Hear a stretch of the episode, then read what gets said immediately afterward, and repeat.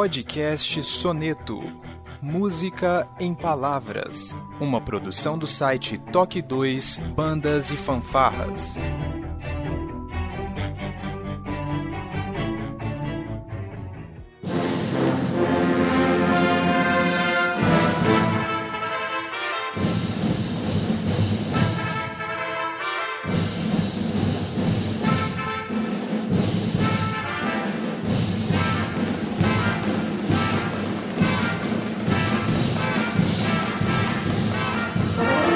Bom dia, boa tarde, boa noite, sejam bem-vindos a mais um podcast Toque 2 Bandas e Fanfarras, mais um podcast da série Soneto, e hoje, finalmente, eu vou ter a honra de bater um papo aqui com um maestro muito conhecido aqui no estado de São Paulo e também em todo o Brasil, o maestro Eduardo Stella. Seja bem-vindo, maestro. Muito obrigado, é um prazer, agradeço o convite e vamos bater um papo legal aí. Muito bem, vamos então sem demoras, logo depois da nossa vírgula sonora.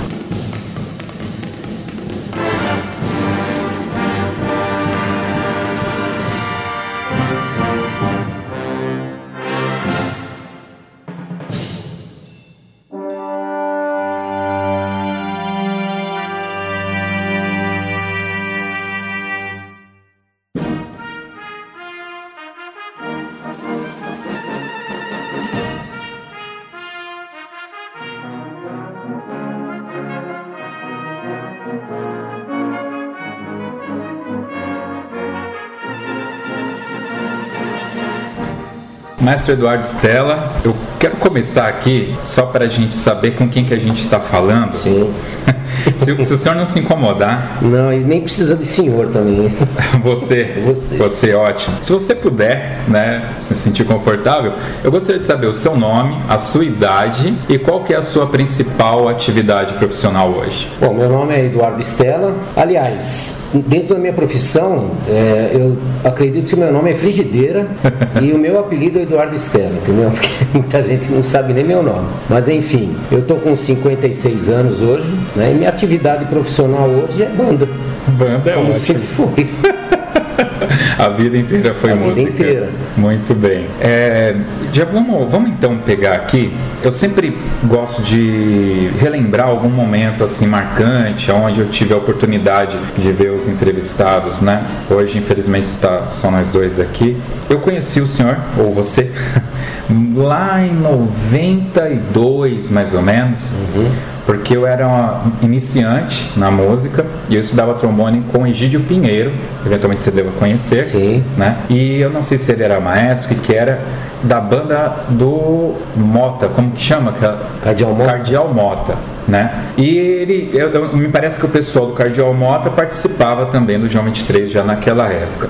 E tinham três músicos lá na banda de Ribeirão: Marcos Patacchini, que era um trompetista. Sim. O Emerson Moreno, que tocava percussão, e a Marta Roca, que tocava flauta. E era muito interessante, porque naquela época, lá em 92 para 93, a Marta era a principal flautista da nossa banda, e ela tocava bombardino na banda Marcial João XXIII, não é isso? Isso. O Emerson era o principal percussionista e ele falava que tocava bumbo lá. E o nosso primeiro trompetista solista, que era o Marcos Patacchini, fazia terceiro trompete lá. E aí ele falava, não, que Frigideira, e sempre o seu nome, né, ou o seu apelido estava sempre nas rodas ali. Então isso causou muita curiosidade, até que eu tive a oportunidade de ver o João XXIII. E tinha toda uma aura. E em toda essa vivência no meio de bandas marciais, e aí sim, quando eu fui para Mauá em 94, de lá para cá, a gente efetivamente teve mais contato. Eu percebi que enquanto existiu o João XXIII, depois o Iasis, sempre existiu essa aura, né? Então sempre teve uma aura quase que mística. Uhum. Primeiro para mim era o João XXIII e na sequência aí sim se infundiu com a figura do Frigideira. Por que Frigideira? Bom, existem várias lendas. Sim. Mas a coisa principal do Frigideira é que não tem nada a ver com música. Eu fui moleque de rua, que moleque de rua na minha época não tem a conotação de moleque de rua de hoje. Sim. Moleque de rua na minha época a gente jogava bola descalço na rua, não tinha essa maldade de hoje. E um dia a gente estava jogando bola de rua, eu lembro até hoje, na rua Catapará, ali na Vila Guilherme, e eu chutei uma bola, eu tinha 7 anos de idade nessa época, e a bola caiu numa casa que era no subsolo ali, e fez um barulho. E eu lembro de um cara, eu não esqueço esse nome nunca, um tal de Vanderlei, que chegou e falou assim: ô moleque, você derrubou todas as frigideiras da mulher lá. Tá, beleza. No outro dia a gente volta pra jogar bola, fala: ó o moleque que derrubou as frigideiras da mulher. Ó o moleque que derrubou as frigideiras. Ó o frigideira. Ó o frigideira, e ficou frigideira. Ficou frigideira. Eu tinha 7 anos de idade, entendeu? Não tinha nem começado a tocar em banda e fanfarra ainda. Entendeu? Então vem daí a origem, o apelido Frigideira.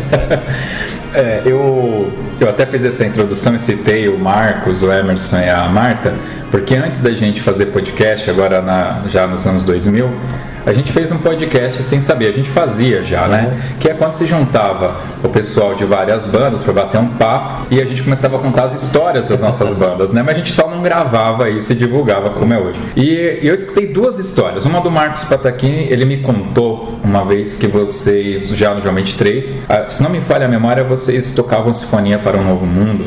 Acho que era isso. E o trompetista solista parece que esqueceu a pasta. E ele falou que você regia assim, que nem olhava pro cara. E vermelho. E aí ele dava a conotação que o frigideiro era porque realmente você ficava vermelho ali. E depois que ele me falou isso, eu percebi que realmente você tem ali uma persona, né, na frente da banda, e tem essa... O que acontece ali, maestro? É, ali na frente, cara, a gente se entrega totalmente. Eu esqueço tudo, eu não vejo ninguém na minha frente, entendeu?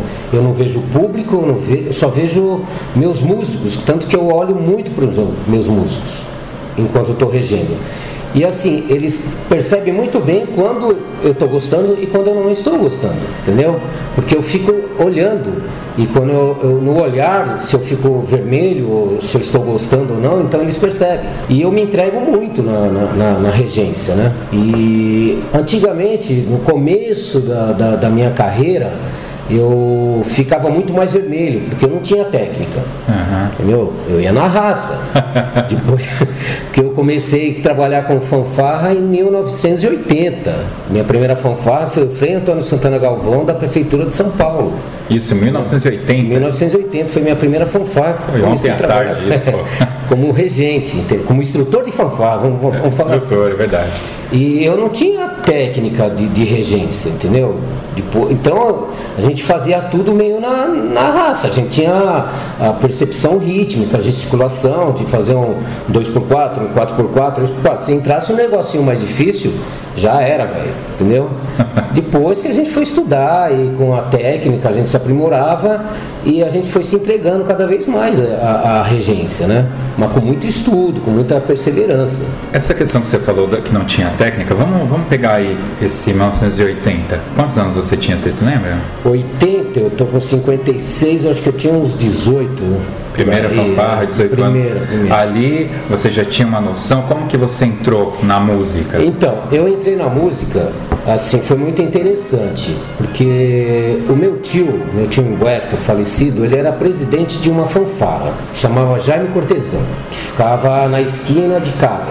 Isso aqui em São Paulo? Em São Paulo. E eu não tinha intenção nenhuma de ser músico. Isso aí foi em 72, alguma coisa assim. Só que meu tio, ele já era um abnegado, e trazia as cornetas da fanfarra e os uniformes, tudo para um quartinho que ele tinha atrás da casa dele. E a nossa casa era germinada e tinha um portãozinho que dava acesso. Meu pai morava numa casa germinada com meu tio. E por curiosidade, de vez em quando eu ia lá nesse quartinho, tinha aquelas cornetas lá com um bocalzinho, eu começava... E começava... Aí começou a sair um som. Tu. Aí comecei a fazer na corneta de si bemol um do sol do, alguma coisa assim, entendeu? E... Aí um dia meu tio ouviu fazer isso aí e falou: não, você vai pra fanfarra. Eu falei: não, tio, eu quero jogar bola, eu quero ir pra rua, entendeu? Não, vai pra fanfarra. Aí falou com meu pai, Meu pai era um dos que ajudavam a Fofá financeiramente, inclusive, né? Porque era aquela, desde aquele tempo era um, todo mundo dando seus 20 contos por mês ali para manter a Fofá, que era de um colégio estadual. Aí eu fui pra fanfarra, chegou lá, eu tinha lembro até hoje do menino Norton, que era o primeiro corneta lá, foi fazer um teste comigo. Aí eu conseguia tocar o do Saldo, eu falei, beleza, já tá na fanfarra, entendeu? Precisava. Eu precisava. Aí a fanfarra virou banda.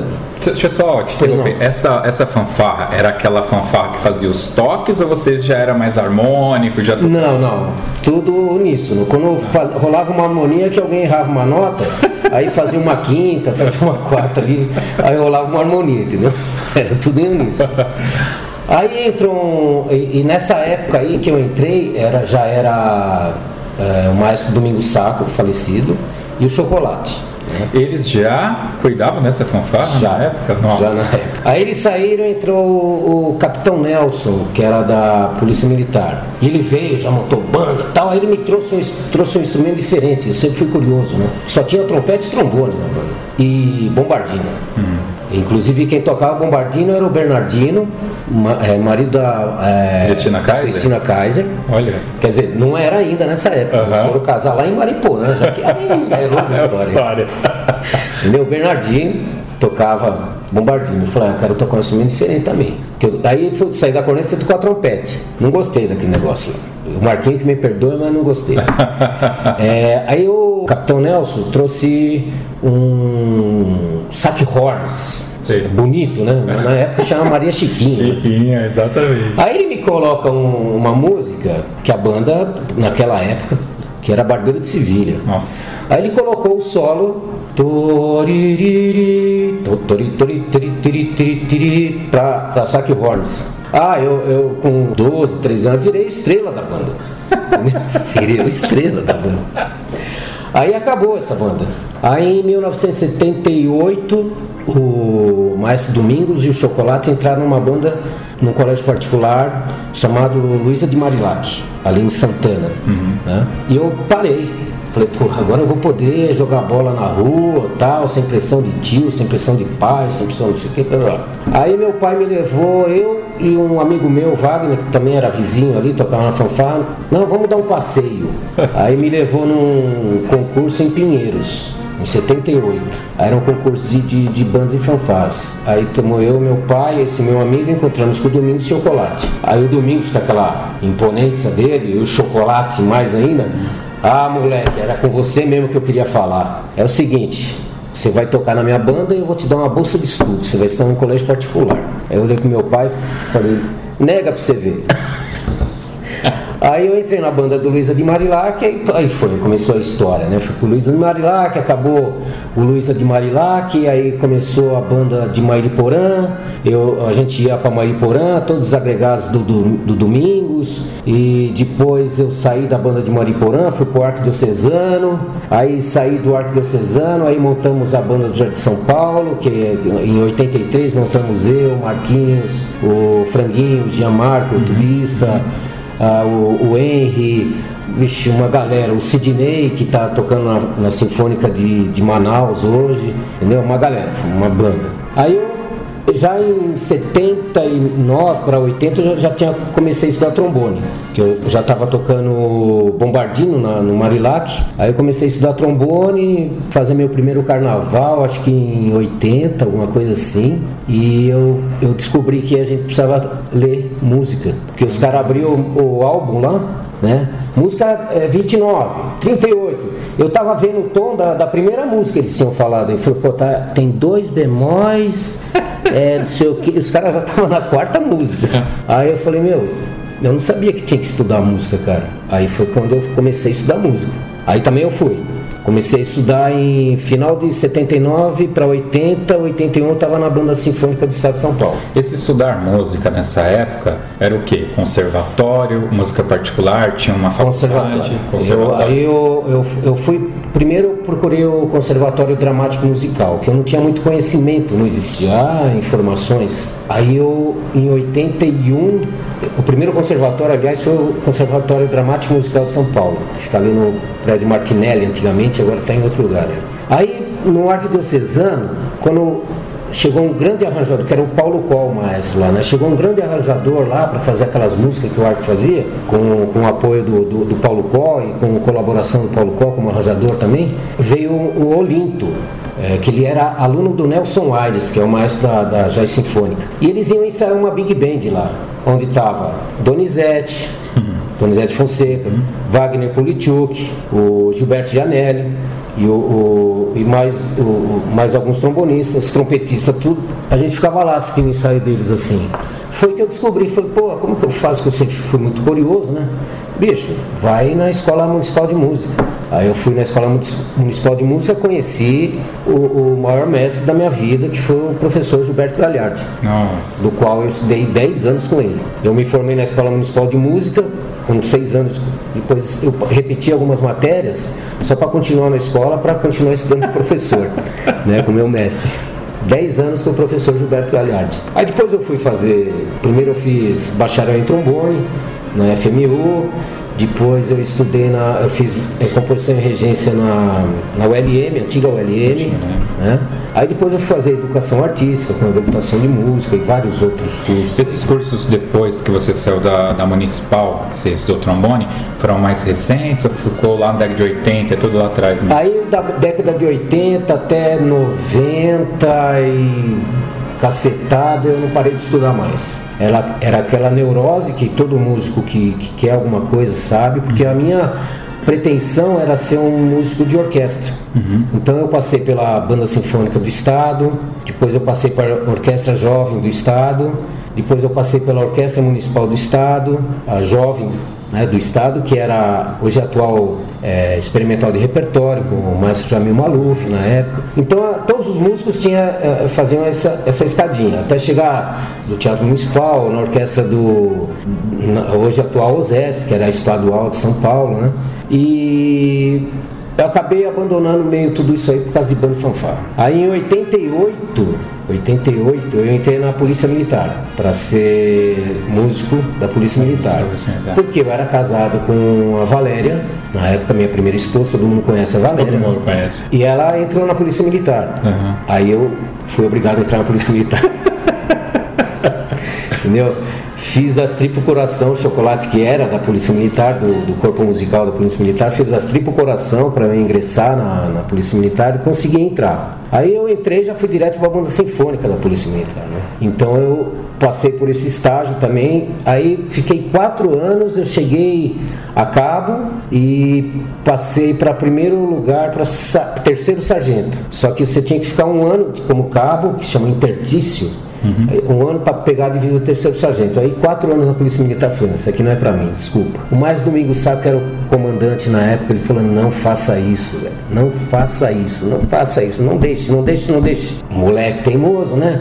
Todo cheio da razão, saí. Hoje eu estaria aposentado na Polícia Militar, no mínimo como capitão. Né? Mas enfim, abandonei a Polícia Militar, abandonei minha carreira de instrumentista, assim como músico de orquestra sinfônica, por banda e fanfarra. Entendeu? Banda e fanfarra é paixão. Dá para ganhar dinheiro com isso? É que você falou de toda essa trajetória aí. Então, tudo que eu tenho hoje, eu devo a bandas de fanfarras. Tudo bem, ganhei dinheiro como instrumentista, toquei 35 anos na noite. Só no João XXIII eu fiquei 18 anos no João XXIII. Bastante tempo. Entendeu? E saí do João XXIII, já foi para um outro lugar, saí de outro lugar, já fui para outro lugar, até hoje. Nunca fiquei desempregado, graças a Deus. Teve anos que eu trabalhei em 5 lugares ao mesmo tempo. Então eu devo tudo que eu tenho hoje a bandas e fanfarras. Tudo. Mas eu quero aproveitar a sua expertise. Manda bala. A gente conversou com o Flávio Gabriel, que é trompetista, foi lá de Mauá. Conversamos com o Marim, o meu primo, lá do Recife. Ele vive de música também, é professor. Uhum. e rege uma banda marcial, mas não ganha nada. E é eufonista da Banda Sinfônica do Recife. Esses três, eles mostraram assim, a gente batendo papo com eles, que eles construíram uma carreira, né? Mas, por exemplo, todos os três, eles não dependem da banda, né? Eles têm carreiras paralelas. né? Seja dando aula, seja como músico. Como que está o mercado hoje? Você acha que aqui em São Paulo a gente tem mercado para absorver? Porque a gente tem aqui em São Paulo o quê? Pelo menos umas 4 faculdades de música hoje, né? Você está falando em termos gerais de música instrumental ou de banda? É um overview dos dois, em geral e para a banda. Assim, eu sempre falei na minha vida, e meu professor, meu mestre, que foi o professor Gagliardi, ele sempre me ensinou isso. Assim, para músico bom nunca vai faltar trampo, entendeu? Para músico mediano, você vai fazer alguns trampos. Para músico ruim, você vai tocar por 50 conto. E tirar trampo de outros músicos ainda. Então eu aprendi muito com o meu professor, meu mestre, o Gagliardi, a ser isso. Eu nunca fui um músico instrumentista virtuoso.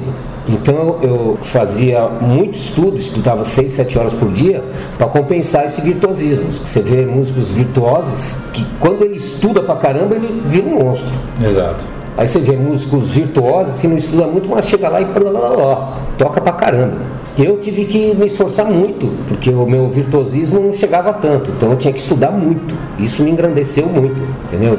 Dessa disciplina de estudar e para conseguir chegar nos lugares. E graças a Deus, todo lugar que eu fui para trabalhar, nunca tive problema nenhum como instrumentista. Agora, banda, vamos falar de banda. Tá difícil, tá cada vez mais difícil, porque algumas colégios hoje são muito poucos que mantêm uma banda, porque o custo é muito alto, porque o nível das bandas hoje cresceu muito. Então tem que ter muita estrutura. Então se você vai com uma banda mais ou menos, não estou falando nem em termos musicais, de qualidade musicais, mas sem um equipamento adequado, você não chega. Você vê aí umas bandas com uma estrutura hoje, eu falei, pô, tá de brincadeira, mano, sabe? Por quê? São bandas de prefeitura, são bandas de ONGs, de instituto, que conseguem, que fazem e acontece. Você vê muito pouco hoje bandas de colégio. Sim. Sim, é. Sabe? Como era o Colégio Paralelo, onde eu trabalhei, como foi o Colégio João XXIII, onde eu trabalhei por 18 anos, entendeu? O Colégio Militar, Arquidiocesano. Então, esses colégios investiram muito, mas investiam muito até a página 9 também, entendeu? Porque se fosse para investir hoje, comprar uma marimba, comprar um vibrafone, comprar um xilofone, comprar 4 tímpanos. Não tem estrutura. O colégio prefere montar uma sala de informática, alguma coisa assim. Que abrange mais pessoas, né?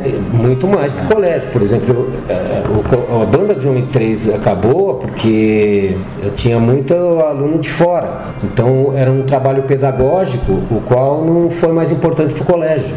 Então esse foi um dos motivos que acabou a banda do colégio 1 e 3, que eu não tinha muito mais aluno do colégio. Então até a gente tentava falar que a gente tem banda da comunidade, gente da comunidade, tal, não sei o que, mas chegou um momento que eu não consegui mais sustentar essa tese aí. É que é muita história, velho. Ótimo. É a história que o pessoal não conhece. Você vê que você já contou muita coisa que a gente vai ligando com outras entrevistas da própria Valéria, que contou alguma coisa pra gente. Quando você cita o Domingos Saco, o Rogério da Famuta citou ele, o Marquinhos citou ele. Foram contemporâneos, né? Exatamente, todo mundo. Você saiu da polícia e nessa época você já regia o Colégio Paralelo. Eu entrei no Colégio Paralelo. Eu entrei no Colégio João XXIII em março de 86 e entrei no Colégio Paralelo em abril de 86.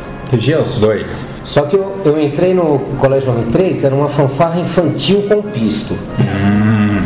Colégio 23. E o Paralelo já era o Paralelo. A fanfarra sênior, campeã, era o Domingos e o Chocolate lá. Só que as atribuições do Domingos não estavam sendo... não estava dando tempo para ele tomar conta do Paralelo. Então ele acabou me indicando, o Chocolate acabou me indicando, porque eu estava com essa fanfarra do Frei Antônio Santana Galvão, que eu entrei em 80, e era uma fanfarrinha simples. Aí eu modifiquei para uma fanfarra com pisto, que era a mesma categoria do Paralelo. Só que era uma fanfarra com pisto que cabia numa foto 3x4, que era 6 cornetas com pisto, 4 cornetões com pisto e mais meia dúzia de percussão. E com essa fanfarra eu comecei a estudar, eu comecei a inovar, porque na época fanfarras tocava uníssono, e contracanto de cornetão.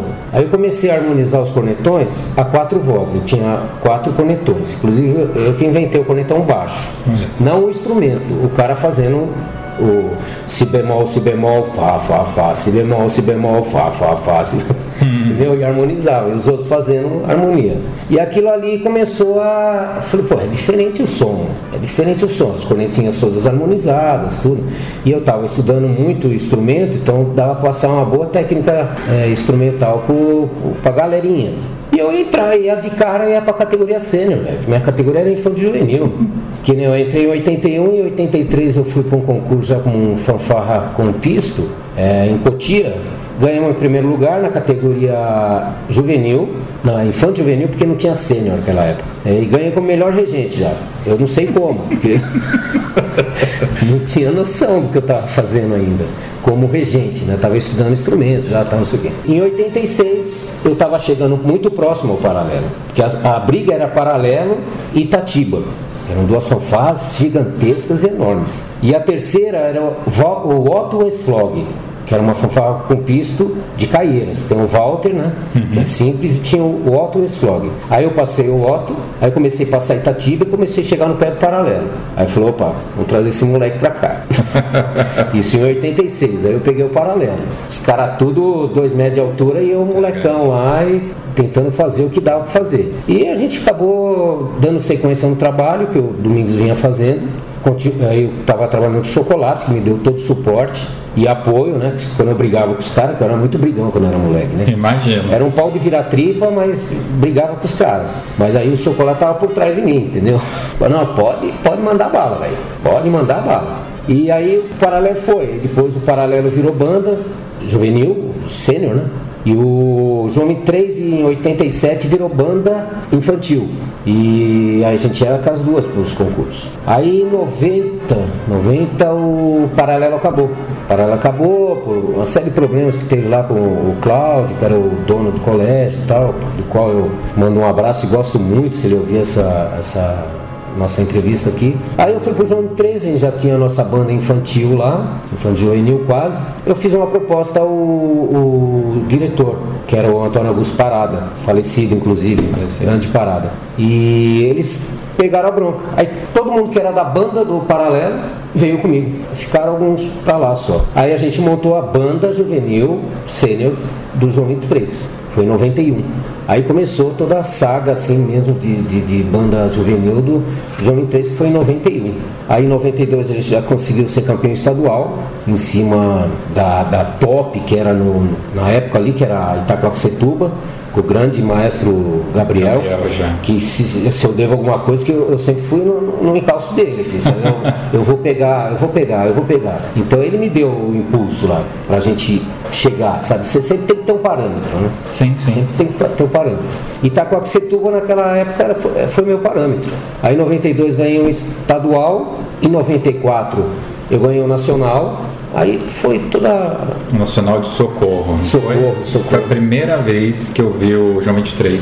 Foi Nacional de Socorro. Foi a primeira vez. E lá que eu ouvia falar de 92, só em 94 que eu ouvi falar. Tem duas coisas aí que você falou, eu espero não esquecer. Mas vamos para a primeira. Você pegou várias revoluções de transformações de repertório. Sim. É que esse tema é tão legal, que eu vou ter a oportunidade de falar isso com você agora.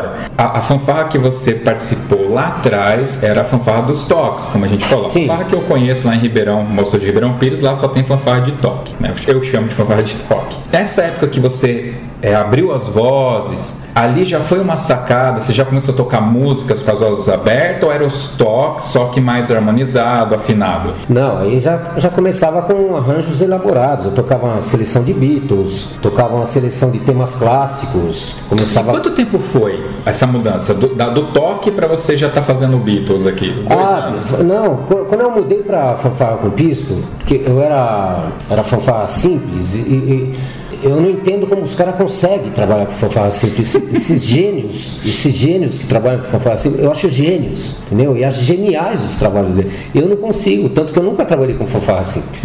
Eu acho um quebra-cabeça assim, bicho, muito louco. É difícil, né? E tem uns trabalhos, cara, às vezes eu tô julgando assim, falei, porra, como os caras conseguem fazer isso, cara? Porra, em banda a gente não consegue fazer isso, mano. Aí, então, eu saí de fanfarra com simples, que eu não tava me dando bem. Eu tinha um instrumental de fanfarra simples, eu troquei por muito menos de fanfarra com pista e comecei. Aí dali eu já tava com uma noção de estudar harmonia, não sei o que, e comecei já a escrever. Aí eu fiz umas composições, escrevi 2 dobrados, entendeu?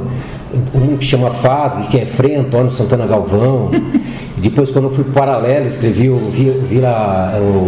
que era o nome do diretor da escola, o dono da escola lá, entendeu? Eu tava numa fase de composição assim, fantástica. Depois prossegui, tem alguns trabalhos aí, mas não vem nem ao caso comentar, entendeu? Aí eu comecei a ter uma sacada, falei, bicho, eu preciso fazer um negócio diferente, porque tá tudo igual, velho, desde aquela época. Então, já comecei a procurar, pesquisar repertório. Pô, você pesquisar repertório naquela época, entendeu? Sem internet, sem nada. Eu ia na Bruno Blois, ali na 24 de maio, não sei se é da tua época, que era uma loja que tinha discos importados. Então, ia lá, bicho, eu deixava meu salário lá.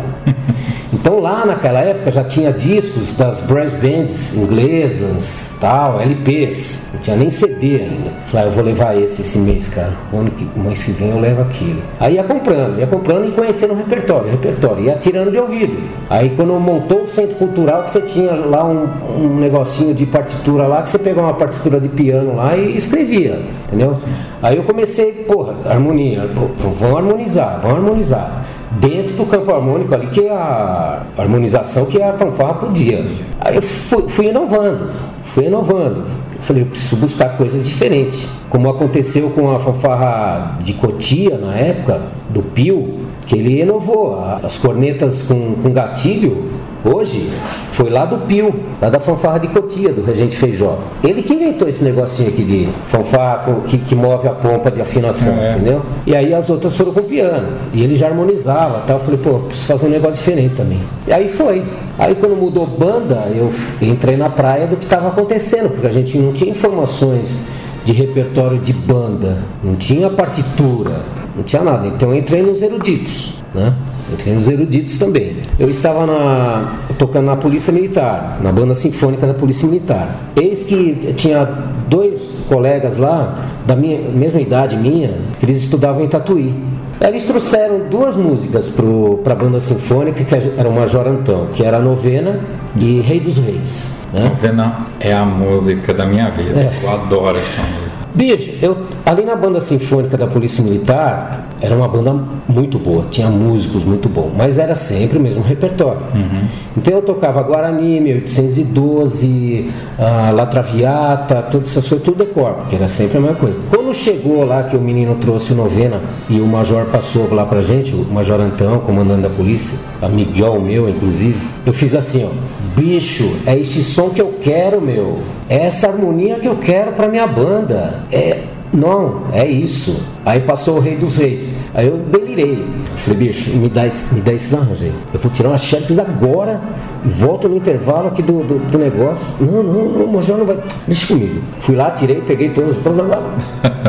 O Major acabou não utilizando, né, na banda sinfônica. Aí levei pra casa, comecei a estudar, analisar, falei, putz, isso aqui vai dar jazz, velho, isso aqui vai rolar. Aí fiz uma adaptação pra banda marcial e outra, eu tava na fanfarra de Tremembé, a Famuto também, Fiz uma adaptação pra fanfarra também, naquela época. E tudo na mão, não tinha computador, não tinha encore, não tinha Sibérios, tudo.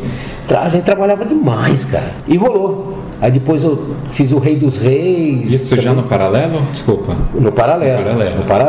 E aí eu falei, meu, preciso ir atrás dessas coisas aí, bicho. Aí o Donizete Fonseca, ele tinha uma loja de instrumentos, ele começou a trazer umas partituras, o book completo de banda sinfônica.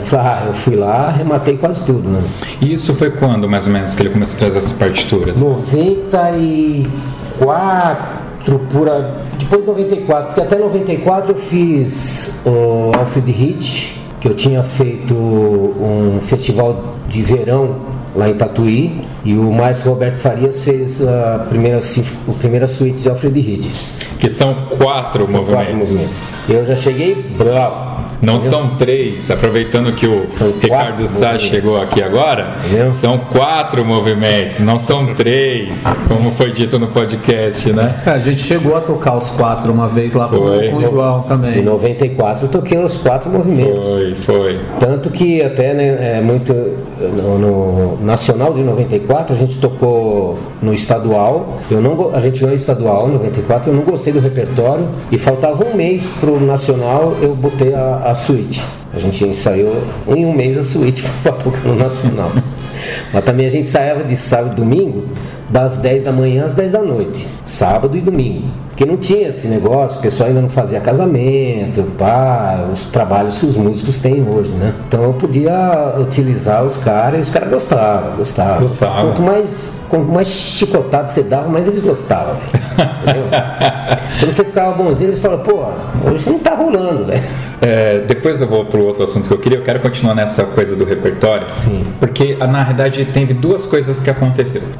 Ali mais para o final da década de 90, eu tenho na memória que o João XXIII era uma banda grande, não era uma banda pequena. Não, era grande. E isso foi algo que a gente comentou lá no podcast do campeonato de 2003, E aí você pode ajudar aqui, complementar e arrumar algum erro nosso daquele bate-papo. E aí não tinha internet, não tinha o contexto que tinha hoje, mas veio aquele burburinho. Não, teve uma briga lá no João e o Frigideira tirou todo mundo.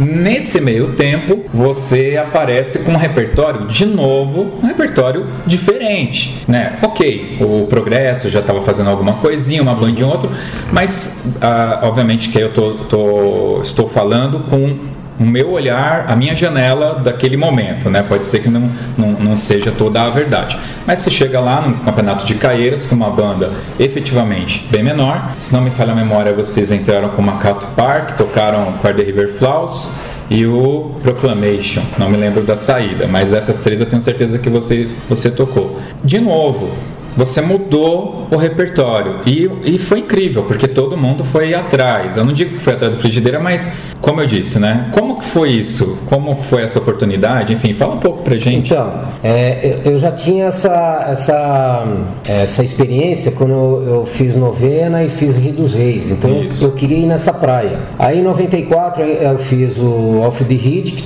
ninguém conhecia. Sim. Né? Aí em 97 eu fui para os Estados Unidos. Eu fui para Nova York, fui eu e Chocolate. Eu fui literalmente lá para pesquisar. Aí eu fui inclusive quem me deu os macetes lá foi o Marcelo Bonvenuto, que ele já tinha ido, entendeu? E falou, bicho, vai na Cowfish Store, que era um prédio de 11 andares e tinha um andar lá que é um andar desse prédio aqui, entendeu? Só de banda. Eu fiquei 15 dias em Nova York. Eu fiquei 3 dias, literalmente, das 10 da manhã às 5 da tarde, 3 dias pesquisando. Então, naquela época, já existia aquele negocinho que tocava CD, como que era? O Walkman ou... Não, que tocava CD. O Discman. Isso. Entendeu? Eu comprei um lá em Nova York e alguns arranjos mais modernos já vinham com CD. Isso. Entendeu? Falei, então vou levar. Algumas outras músicas que lá, assim, que saem de catálogo, você pega com 50, 70, 80, 90% de desconto. Então, no final de cada dia, o Chocolate ele ficava me acompanhando até onde dava. Ele saía para almoçar, ele saía para dar uma passeada. Eu ficava lá, abrindo o arquivo. No final de cada dia, eu tava com uma pilha assim de uns 2 metros de partitura. Nossa. Falei, não vai dar para levar tudo isso. Aí eu ficava, não, hoje eu só vou levar isso. Eu trouxe quase 3 malas de partitura, né, de Nova York. Na época eu gastei $1.000, porque na época que eu fui, em 97, o dólar tava 1 por 1. Foi logo que o Fernando Henrique entrou e tava 1 por 1 o dólar, né, bicho? Nossa. Então, eles pagavam música lá por $8. O MacArthur Park meu, eu paguei $8, tem até hoje. Lá o precinho dele lá, entendeu? Nossa. Aí eu trouxe. Quando eu cheguei, mano, eu voltei pra banda, a banda tava tudo assim, né? Falei, vai, tome.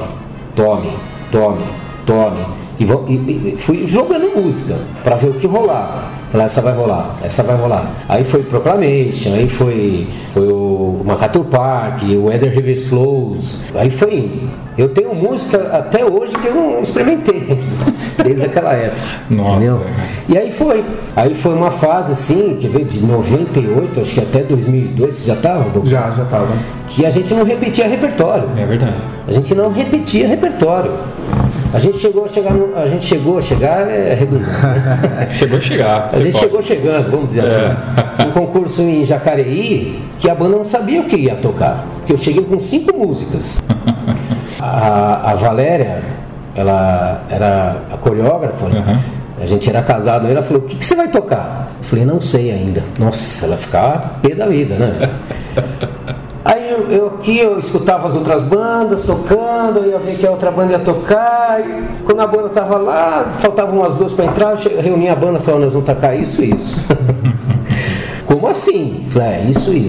Aí não dava outra. Tanto que em Jacareí a gente foi 9 vezes campeão seguido lá. Isso mesmo. Em Jacareí, entendeu? E com um repertório diferente. Pô. Então isso que você tem que investir.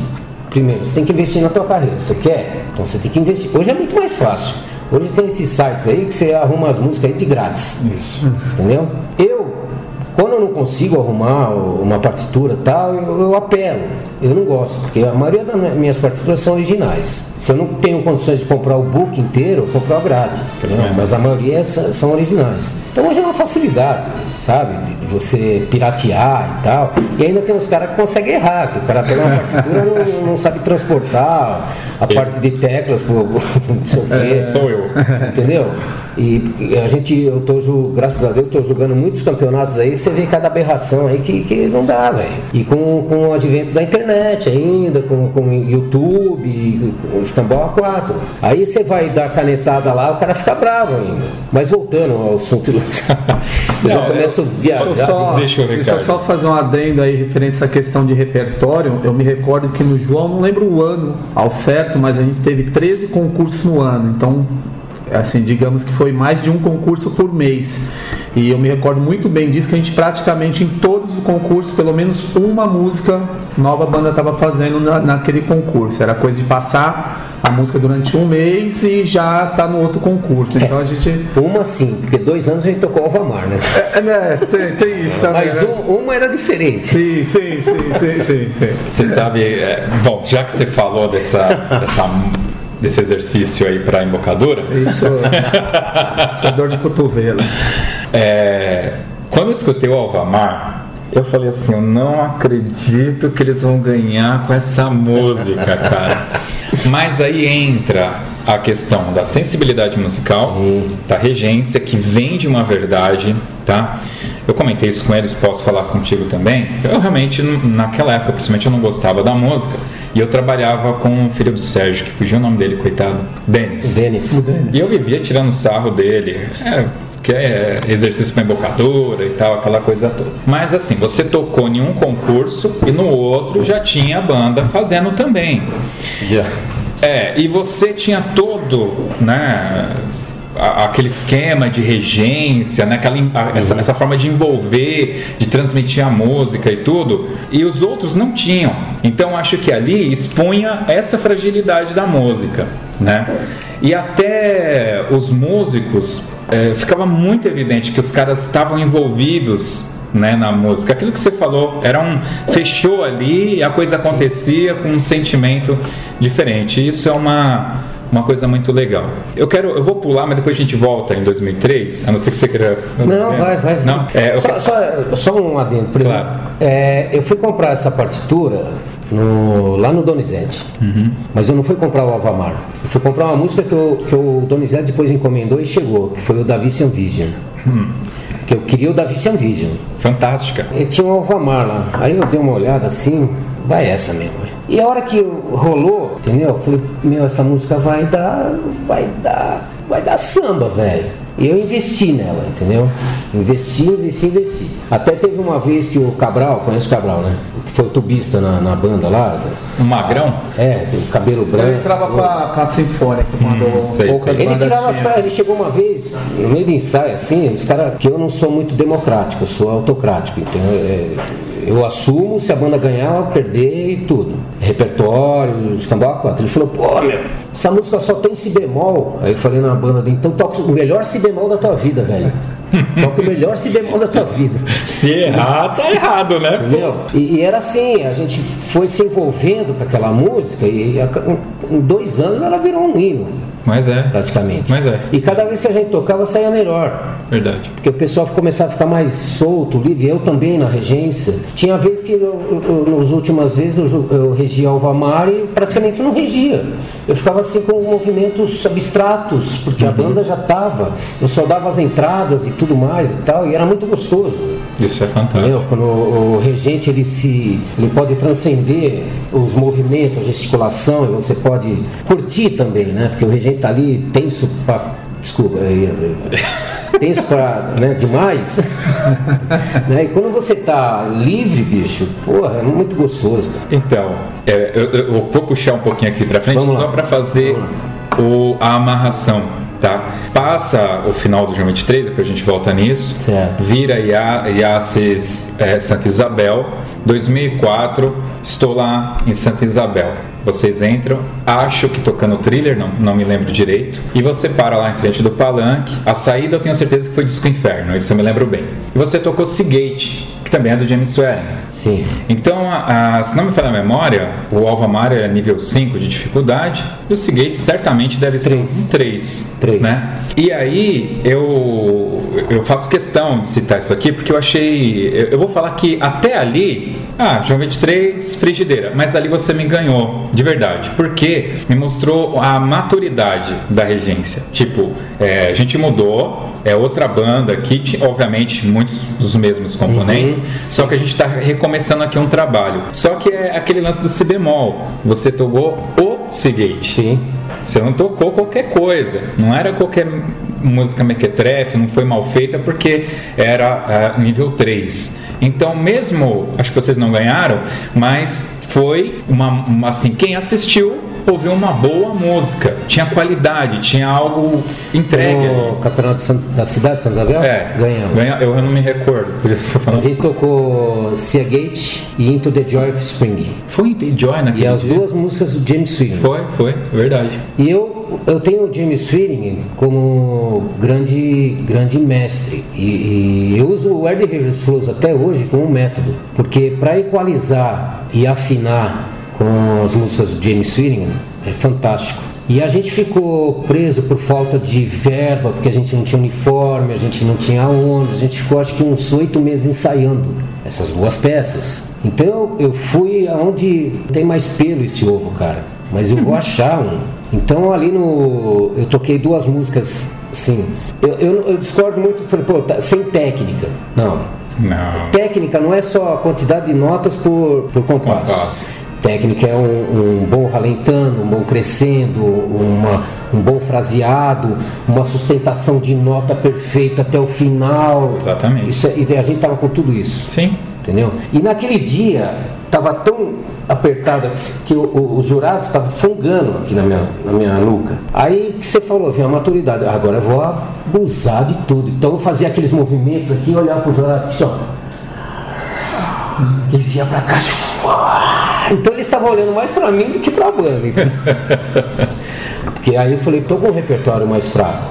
Então eu vvou ter que usar de todo o potencial que a banda tem e eu vou tentar transmitir tudo pra banda. Então foi sabe aquela sinergia. Sim. Que rolou e os jurados ficavam assim, ó. Eu escutava, nossa, tinha uns crescentes maravilhosos, tinha uns alentando maravilhosos, tudo. Sabe, foi fantástico aquele. Foi uma reestreia assim, como diz aquele cara da novela da tarde agora que tá passando, é fenomenal. Fenomenal.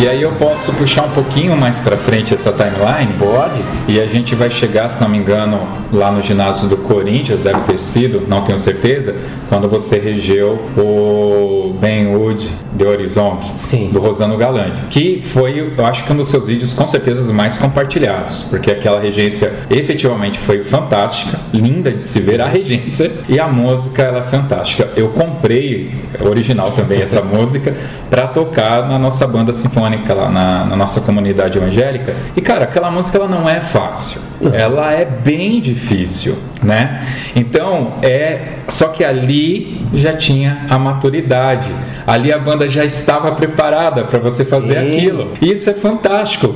Como eu falei, cara, essa administração do que você tem de recursos, né, para fazer acontecer, eu acho realmente algo admirável, algo que eu realmente gosto. Então, isso aí primeiro, você faz uma pesquisa, sim, porque a maioria dos compositores que se tocam hoje, tirando o David Holsinger, que foi o Marim que trouxe, e alguns outros compositores que o Marim também pesquisa muito, né, que é meu brother, um beijo para você, Marim. A maioria deles foram eu, desde James Swing, depois do James Berners, depois do Steve Reinick, do Proclamation, Robert Smith, então aí estão tocando tudo a mesma coisa. Aí era só esses compositores. Aí eu pesquisando, encontrei Rossano Galante. Rossano Galante é um cara que tem, na época ele tinha 37 anos, deve estar com seus 45 agora, né? E ele é doutor em trompete nos Estados Unidos, né? Eu fui pesquisar sobre ele tudo, e descobri essa música e ela me encantou. E eu recebi críticas da própria banda. Falei, pô, é muito lenta essa música, não sei o quê, papapá. É que ela tem poucos compassos, não chega a 80, eu acho, né? E falei, bicho, deixa comigo, cara, porque aí eu estudando a partitura, porque o músico, se ele pegasse a partitura, não só a parte, ele teria uma outra concepção. Então o músico, ele pega a parte dele, 15, 25... mais 15 de pausa, não sei o que, uma nota, puf. Entendeu? E se você pegar o contexto, é uma música riquíssima. Eu falei, não, eu vou embarcar nessa. E no Corinthians, cara, a gente tinha passado pela primeira fase e tal, e me deu uma louca de reger de casaca. Foi. Mas uma loucura, entendeu? E quando eu cheguei na frente da banda de casaca, eu falei pra banda assim, ó, falei, isso aqui não é fantasia, não, isso aqui. Isso aqui é o respeito que eu tenho por vocês. Eu tô trajado de acordo com vocês. É respeito que eu tenho por vocês. E ali na quadra, mano, na hora que deu o primeiro acorde, eu não sei o que aconteceu comigo, se baixou o santo, sei lá o que aconteceu, porque, meu, o som vinha na minha cabeça, assim, que, meu, o que tá acontecendo, cara? E teve uma hora que eu não, sabe, não tem mais 2x4, 3x4, 5x1, blá, blá, blá, regia, e a banda vinha. E cada movimento que eu fazia, a banda vinha. Então, cara, foi um dos momentos mais legais, assim, mais emocionantes da minha vida, cara. Aquela regência lá realmente foi bem curtida, e pra mim foi um ápice ali, né? Foi um ápice. Falando dessa questão de músicas, né, que o maestro leva e a banda não gosta, a gente, nas oportunidades que eu tive de tocar com Frigideira, tanto no João XXIII, no Santa Isabel, até mesmo no Iasis, o que era engraçado é assim, geralmente a música que a galera inteira meio que olhava torto, acabou sendo-se uma música que todo mundo falou, putz, como que essa música ficou boa mesmo pra banda. Então o Free sempre teve essa... A gente que tocou com ele, a gente tem essa sensação assim, sempre que ele colocava uma música, ele já sabia como que ia funcionar na banda. Então, assim, é uma coisa que dá o diferencial, né? Porque você pega uma partitura, você tem que estudar ela, né? Quando eu estudei regência, tudo, a gente aprendeu muito isso. Você tem que estudar a partitura antes de você pegar uma partitura de banda sinfônica. Você vai fazer uma transcrição para a banda de metais, você tem que estudar muito para saber, vai mudar de tom lá na frente, mas para onde que vai? Vai ficar muito agudo, vai ficar muito grave, vai ficar não sei o quê. Aí você tem que mudar o tom, você tem que... sabe? E quando você faz a transição, você já está estudando a peça. Então você já está... Sabe aquela coisa, sem querer me comparar, aquele filme Amadeus, no final lá, que ele está na cama lá e o Salieri está escrevendo para ele lá, sim, ele já está imaginando a música, sabe? Fantástico. Não é aquilo, aquilo é extraterrestre, mas eu estou escrevendo aqui, falei, pô, isso aqui vai rolar, velho, isso aqui vai ficar legal, isso aqui, bom, esse contracanto aqui, esse contraponto aqui, essa harmonia aqui, sabe? Então, você já vai imaginando a coisa na tua cabeça. Quando você vai passar a música na banda, o músico tem a parte dele, e ele está estudando, à primeira vista, ele só está ouvindo a parte dele, ele não está vendo o conjunto todo. E a gente já tem o conjunto todo na cabeça. Na cabeça, né? Já visualiza. Isso é muito legal.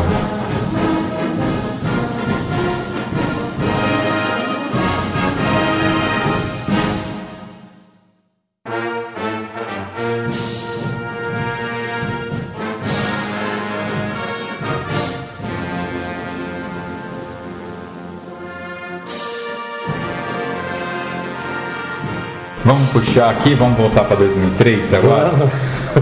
2003 a gente fez um podcast, se não me falha a memória, o 15, a gente deu o título de Lira de Mauá versus João XXIII, mas porque a gente juntou componentes do João XXIII e da Lira de Mauá, porque foi um momento icônico para nós da banda Lira na época, né? Foi meu último nacional. Uhum. Acho que ficou claro que para o pessoal do João XXIII também foi um momento único, né? Por questões óbvias. A Lira de Mauá estava num momento fantástico, a gente estava num crescimento e aquele era o grande momento da coroação de tudo aquilo, né? A gente estava se preparando para aquele momento. E do outro lado tinha uma banda fantástica, que era o João XXIII, que a gente já sabia que chegaria ao fim. Uhum. Na época eu trabalhava com dois ex-componentes da banda, então a gente tinha uma amizade muito além das pistas, né? Tinha do trabalho ali também e tal. Conta um pouco pra gente, Frigideira, como que foi isso? Qual foi o momento que o pessoal chegou e falou, olha, vai acabar? E, enfim, fala pra gente, né? Como eu acabei de falar que eu tive um dos momentos mais felizes da minha vida, que foi esse do Corinthians, aquilo ali foi... Acho que o momento mais triste da minha vida profissional, no João XXIII, quando eu recebi a notícia que a banda ia acabar. Coincidentemente, naquele ano de 2003, o João XXIII, ele tinha comprado um terreno enorme ao lado lá, lembra? O Bocão lembra muito bem disso. E nós conseguimos um espaço magnífico, porque eu nunca tive sala, assim, a sala do maestro, nunca. 18 anos, João XXIII, nunca tive sala. Aquele ano eu tinha uma sala. Aquele ano a gente tinha uma sala de uniforme, tinha uma cozinha, tinha o depósito de instrumento, tudo num recipiente só. E tínhamos vários e vários lugares de ensaio. Então eu podia jogar naipes para tudo quanto é lugar, que era muito grande. Falei, bicho, é tudo que eu queria. 18 anos, João XXIII, tudo que eu queria. Bom. Em julho, eu não vou me lembrar agora se foi junho ou julho, a gente foi convidado para fazer o programa da Ana Maria Braga. E a gente fez uma festa legal lá, a Ana Maria Braga gostou pra caramba, me chamou na sala dela depois, conheci o Louro José, entendeu? E beleza, foi lindo, a gente gravou numa quarta-feira de manhã, ia passar na sexta-feira o programa, editado, tudo. A gente gravou ao todo 25 minutos. Foi ao ar 20 minutos no programa dela, o programa. Mas enfim, voltando à quarta-feira. Voltamos, a banda toda, todo mundo deixou o seu trabalho aquele dia. Foi 99% da banda gravar aquele programa. Faltou um ou dois. Quando a gente voltou lá pro colégio e tal, a gente foi lá no Bar do Alvamar lá. Meu Deus do céu. Isso é Alvamar, só Jesus na causa, viu? Tinha até o Bar do Alvamar, né? Aí chegou o Fernando, que era o diretor da banda. Falei, vem cá, maestro. Fala, Fernando, pô, eu, né? Com um sorriso de boca a boca e tal, não sei o quê. Pede um negócio pra tomar aí. Falei, por quê, Fernando? Não tô afim, não. Bicho, quero curtir com a galera aí. Não, pede aí. Falei, pede aí. Falei, beleza, tô feliz mesmo. Dá uma coisa aí. Tomei um. Não, pede outro. Falei, Fernando, você tá tirando com a minha cara? Toma outro, velho. Não entendi nada. Então, o que eu tenho pra dizer é o seguinte, velho. Acabou a banda. Aleluia, velho. Aleluia pra você. Tá de brincadeira? Hoje tivemos uma reunião ontem da diretoria do Círculo, que é o Círculo de Trabalhadores e Cristão de Vila Prudente, que é mantenedora do Colégio 13, né? eles que mandam. E resolveram que a banda não está dando mais resultado pedagógico para o colégio. Ele começou a falar aquilo, velho, foi começando a me dar um negócio. Eu quase desmaiei, minha pressão foi... entendeu? E o pessoal, ele me chama, tinha o bar do Alvamar aqui, tinha a padaria aqui, ele me chamou na padaria, né? Uhum. Porque a gente foi expulso da padaria. Exato. É, você lembra disso, né? Exato. E, porra... Aí ele me deu essa notícia e tal, não sei o que, mas eu falei, ah, não transparece nada pro pessoal, tal, não sei o que. Eu falei, mas como, velho? Eu peguei e fui embora. E o pessoal, cadê o frigideira? Cadê o frigideira? Cadê o frigideira? Eu fui embora. E aí o professor Parada, que era o diretor do colégio lá, me chamou lá, falou, ah, aconteceu isso, isso, não foi por minha culpa, tal, não sei o que, papapá, papapá. Falou as coisas lá que tem que falar, porque acabou a banda, que eu nem lembro mais. Eu falei, depois de tudo falado, eu falei, eu só vou te pedir uma coisa, que você... deixa eu ensaiar a banda no colégio até o Nacional. Você me deixa ensaiar a banda até o Nacional. Eu não vou falar nada pra banda, pra eles vai continuar do mesmo jeito e que a gente consiga ir até o Nacional. Tanto que no Nacional, nem o colégio deu ônibus, a gente alugou ônibus por conta própria. O pessoal foi de carro. Fizemos uma vaquinha lá, alugamos um ônibus, muita gente foi de carro, nem o colégio deu ônibus. Eu já não era mais funcionário do colégio, eu fui mandado embora em junho e julho. E chegando lá em Taubaté, ninguém sabia, talvez pelo fato do Sérgio, o pai do Denis. Sabia alguma coisa, mas não sabia tudo também. Uhum. Ninguém tinha certeza de nada, só havia boatos. Rumores, né? Aí, antes da gente entrar lá, eu reuni a banda, falei que era o último concurso da banda. Foi aquele desespero, né, bicho? Era nego saindo lá para embaixo da árvore, pro banheiro, nego lá, e eu tentando segurar a onda aqui, porque a gente tinha um concurso, enfim, para disputar. Foi assim um momento muito triste, né? Acho que na minha vida profissional em banda e fanfarra foi o momento mais triste. Mas a gente tinha que ser profissional, tinha que levantar o ânimo da galera e aí ia conversando um por um lá, vamos lá, vamos lá, vamos lá, vamos lá. Que isso aqui não vai acabar hoje, pode ser que não seja João XXIII, mas pode ser que seja outro nome, vamos lá. Isso aqui é aquele xiste que todo mundo gosta de usar hoje, isso aqui é uma família, entendeu?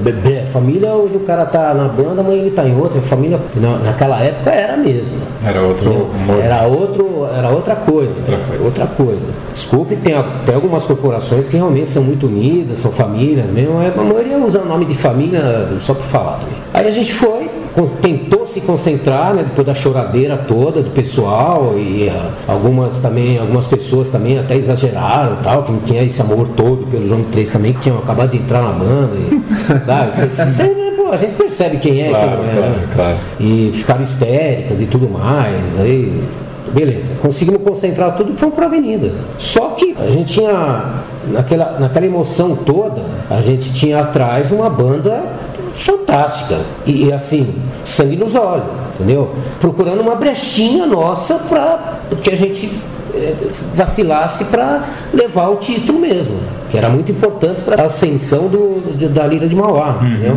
Tanto que foi. E a gente foi para a avenida e uma coisa muito legal que aconteceu lá foi a solidariedade das pessoas lá, sabe? Eu vendo os maestros ali que estavam ali, o Marquinhos carregando estante, carregando tímpano, carregando não sei o quê, outros maestros lá que, pô, desculpa, mas eu não vou lembrar o nome de todo mundo, mas o Moita e vários. E eu aqui meio estático na frente da banda, né? E a banda meio estática olhando para mim, né?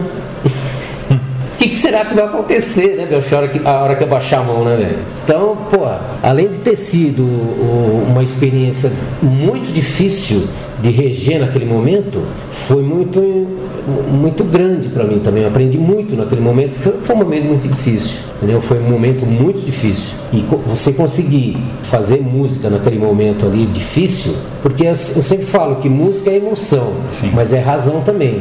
Porque o músico não pode se emocionar tanto também. Ele tem que estar aqui, ó, seguindo o que foi ensaiado. Então é emoção e razão. Então, para conseguir que a banda tivesse na razão e na emoção, foi difícil. Infelizmente a gente acabou perdendo aquele campeonato lá, que foi acho que meio ponto, né? Mauá tocou, a Lira de Mauá tocou demais naquele dia. foi merecido pra caramba, ninguém contestou nada, foi, sabe, vamos pra casa e depois a gente foi seguir nosso rumo. É, a gente quando gravou, né, no final a pergunta que não quer calar, né, e aí, foi justo, não foi? Mas já passou tanto tempo, né? E o único sentimento que eu carrego daquele dia foi isso, porque era muito difícil. A lira, eu tava do lado da lira, eu toquei tuba. Tava tocando tuba nesse campeonato. A gente se preparou demais, assim, com a regência do Marim. O Marim, sim, também tava vindo numa ascendente muito, né, consistente. E do outro lado tinha uma puta de uma banda também. Então você fica aquela, eu quero ganhar. Lógico. É o primeiro campeonato que a gente tá aqui como sênior. Foi horas e horas de ensaio, né? Tanto que eu tenho muito cuidado quando a gente vai criticar ou apontar alguma falha de uma outra corporação, uhum, em função disso, porque por mais que eventualmente o som que está soando do outro lado não seja agradável aos meus ouvidos, tem todo um trabalho que é feito do outro lado que a gente não pode desconsiderar, né? Então ali era uma rua sem saída. E agora? Né? Quem que merece ganhar? Enfim, os jurados decidiram, mas foi fantástico. Uma outra coisa muito emocionante, porque eu sempre tive muitos amigos na lira, da linha de frente, músicos, a gente tocava junto, a gente foi tocar junto com o André, o Moisés, o Gugu, a gente foi trabalhar junto lá em São Bernardo depois, tá, a gente sempre teve uma amizade. E é legal, uma coisa de banda que é legal, que os músicos bons não tem atrito, entendeu? Sempre tem o babaca, entendeu? Agora os músicos bons, eles tocam junto aqui, tocam junto ali, tocam junto aqui, são tudo amigos. Na época que a gente disputava com o Noé de Azevedo, eu e o Marquinhos, a gente sempre foi brother. Tirando a cadeirada que o Marquinhos quis me dar, certo? Mas meu irmão, Marquinhos é meu irmão, a gente é amigo pra caramba, sempre fomos, a gente é contemporâneo, a gente começou a tocar junto no Jardim São Paulo, velho, né? A gente tocou junto em orquestra, tocou junto em banda sinfônica e tudo, sempre foi contemporâneo, a gente era fanfarra simples, copista, era os dois, a gente foi pra banda, eram os dois, e é irmão. Então, e os músicos que eram legais lá no, os bons lá no Noé de Azevedo, que tinha amizade com os bons aqui os bons assim, o Otávio tinha amizade com o Pedrão, entendeu? Não é de Azevedo, e vice-versa, tal, né? Sabe? Aí, sempre tem aquele que vai arrumar uma confusãozinha lá. Mas enfim, aquele campeonato foi marcante pelo término do João XXIII, né? Mas também foi marcante porque a gente conseguiu dar a volta por cima com outro nome, porque eu achava que eu ia me aposentar no João XXIII como profissional, entendeu? Uhum. Então, na minha carreira assim, foi um corte dramático. Eu entrei em parafuso, porque eu falei assim, dediquei a minha vida inteira a banda e fanfarra, e agora, velho? 18 anos no João XXIII, fui mandado embora, velho. Nunca tinha sido mandado embora de nenhum lugar, meu.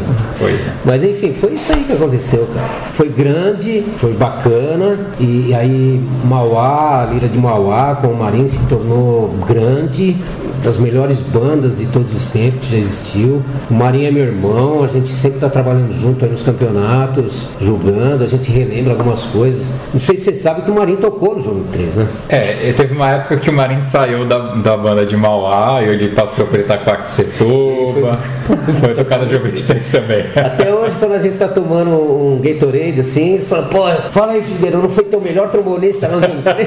Deve ter sido, né? Não sei. Acho. O cara entrou com 16 anos na orquestra do Teatro Municipal, pô. Será que ele foi uma coisa? Será ou não? Muito bem. Alguma coisa mais, cara? Que a gente falou muita coisa aqui. Não, essa questão aí, realmente, de 2003, a gente puxou lá naquele podcast, você vê que bate muita coisa do que a gente falou, né? Que realmente a gente chegou lá sem ter a mínima certeza do que ia acontecer com a gente, né? E assim, a gente era muito, muito fiel. A gente é muito fiel, né? Acredito que boa parte dos músicos ainda são muito, muito fiéis ao Frigideira. E a gente falou, não, já que é o último, vamos pra cima. Apesar de toda a emoção, que acabou passando um pouquinho do limite até na hora de tocar, mas sim, foi verdadeiro. Aquele momento foi muito verdadeiro pra gente, né? Acho que ficou essa lembrança muito forte pra gente. Deixa eu dar só uma pimentadinha na conversa, que que é o bocão é o polêmico, né? Mas não é bem uma polêmica, né? É assim, saber, você que veio de uma geração aí da década de 70 e 80, que a gente tinha um meio de bandas e fanfarras forte, o que você vê de futuro? O que você vê que tá faltando para a coisa não ir para extinção? Porque a gente sente... um pouco disso, somente assim, aqui em São Paulo a gente vê justamente, fora a questão técnica, né, a gente vê também a questão de organização das bandas e fanfarras não está acontecendo. Está acontecendo uma grande movimentação. A gente vê que esse ano houve uma grande movimentação aí, tantas associações quanto as federações, mas a gente queria saber o seu ponto de vista. Você que passou por algumas fases e está passando por essa fase, o que você tem para falar sobre isso? Bom, teve várias fases.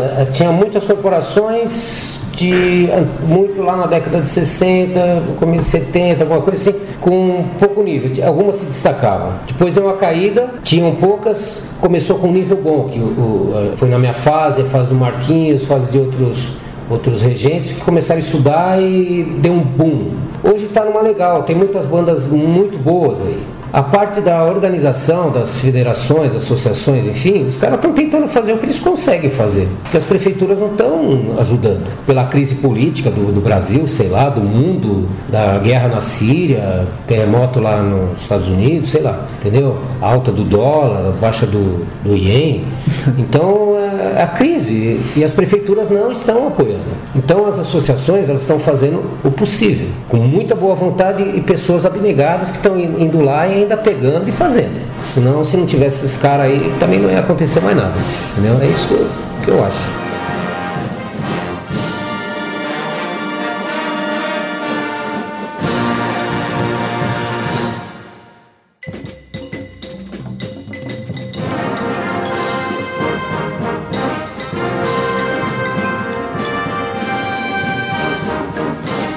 Maestro Eduardo Stella, a gente está aqui quase 2 horas.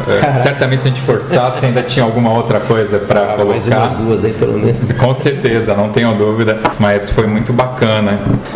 Eu queria abrir aqui o espaço para você fazer uso da palavra, fazer algum agradecimento, eventualmente dar uma dica aí para quem hoje está começando. A gente tem várias bandas novas, com maestros novos, alunos seus que agora estão à frente de novas corporações, né, que já estão chegando aí ganhando concurso. Então o espaço é para você. Eu queria agradecer o convite, cara, pra gente contar um pouquinho da nossa história, porque tem muita gente nova no meio aí que não sabe da história da gente, né? Começou lá na década de 70, tá no meio aí até hoje, não sei até quando vai durar, entendeu? porque a idade vai batendo um pouco, a gente já se cansa um pouco nos concursos, que nem estivemos lá em Barra Bonita agora, o sol lá, eu cheguei tudo vermelho, a mulher já dá bronca. Antigamente não tinha essas coisas, né? Chegava vermelho e falou, que legal, hoje foi bom, hein? Assim, o que eu poderia falar, cara, o meio de bandas ele é fantástico, assim, é admirável. Se eu vou fazer 38 anos de carreira no meio de bandas, comecei em 1980, vamos para 2018, quase 38 anos, entendeu? Foi totalmente dedicado às bandas e fanfarras. Tudo que eu sou hoje devo a isso. Só que as pessoas às vezes não sabem o que a gente teve que passar para chegar onde a gente chegou. Ah, hoje o cara é um ícone, o cara fez isso, fez aquilo, tá, porque trabalhou num colégio rico, que no João XXIII, que no Paralelo. Nada disso, meu. A gente fazia vaquinha lá, entendeu? Tal. Não foi fácil. O primeiro bumbo o sinfônico que eu fui comprar no João XXIII foi depois de 6 anos de banda, entendeu? Par de tímpano, então. Né? Então foi tudo muito difícil. Mas agora o que tem que ter os dirigentes, os regentes de banda, estudar. Eu vejo muita gente com muito potencial fazendo cada trabalho lindo, maravilhoso hoje, sabe? Uma rapaziada nova, maravilhosa. Até que numa entrevista do Marquinhos eu falei, eu já fui novo também, eu e ele, né? Hoje já é da antiga, já. Eu, Marquinhos, o Rogério, o Henry e mais alguns outros. Nós somos, tem uma geração nova aí, que já tá ficando velha também, que já tá chegando outra, entendeu?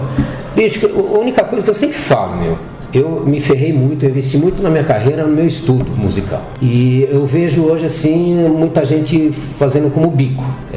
Vou ensaiar de final de semana lá, porque eu toquei trompete um dia lá e eu vou ser o regente da banda, da fanfarra aqui. Então eu vejo, assim, muito potencial, principalmente no estado de São Paulo, que perdeu um pouquinho no ranking no Brasil. Nordeste lá tá fazendo um trabalho muito bom, lá, Norte e Nordeste, lá, principalmente Paraíba, Pernambuco, lá tá bombando o negócio lá. Então, a gente tentar voltar, fazer São Paulo ser grande, mas para isso precisa de maestros e comandantes de banda grandes também, pensando na sua corporação, pensando no seu trabalho e focando sempre. Não dá para fazer, eu trabalho na contabilidade lá vou reger a banda de final de semana. Não, o cara tem que estudar durante a semana para chegar no final de semana e tá preparado para ensaiar a sua banda. Ah, mas isso aí não sustenta a minha vida. Eu falei, pô, então deixa de ser regente de banda, entendeu? Eu sou meio radical, às vezes as pessoas não gostam muito disso,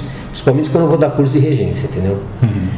A primeira coisa que eu falo no curso de regência, eu falo, não, se a classe aqui está no curso de regência, então vocês têm conhecimento de harmonia, instrumentação, tudo, né? Musicalmente falando. Por isso vocês estão no curso de regência. Aí já fica todo meio de boca aberta, né?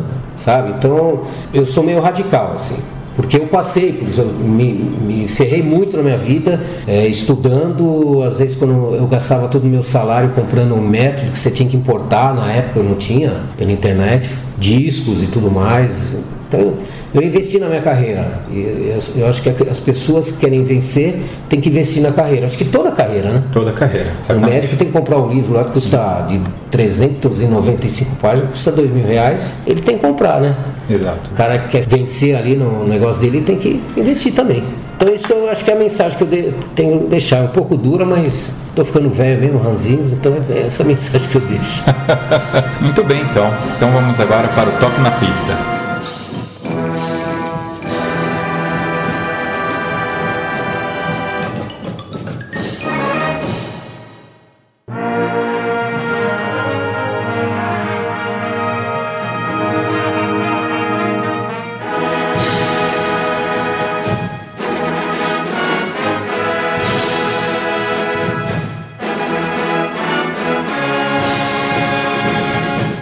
Frigideira, Toca na Pista é aquele momento que você escolhe uma música pra gente tocar aqui no final, mas não pode ser qualquer música, tem que ter uma história por trás, tem que ser uma música que fale com você, tem que representar alguma coisa na sua carreira musical, pra sua vida, enfim, pro momento.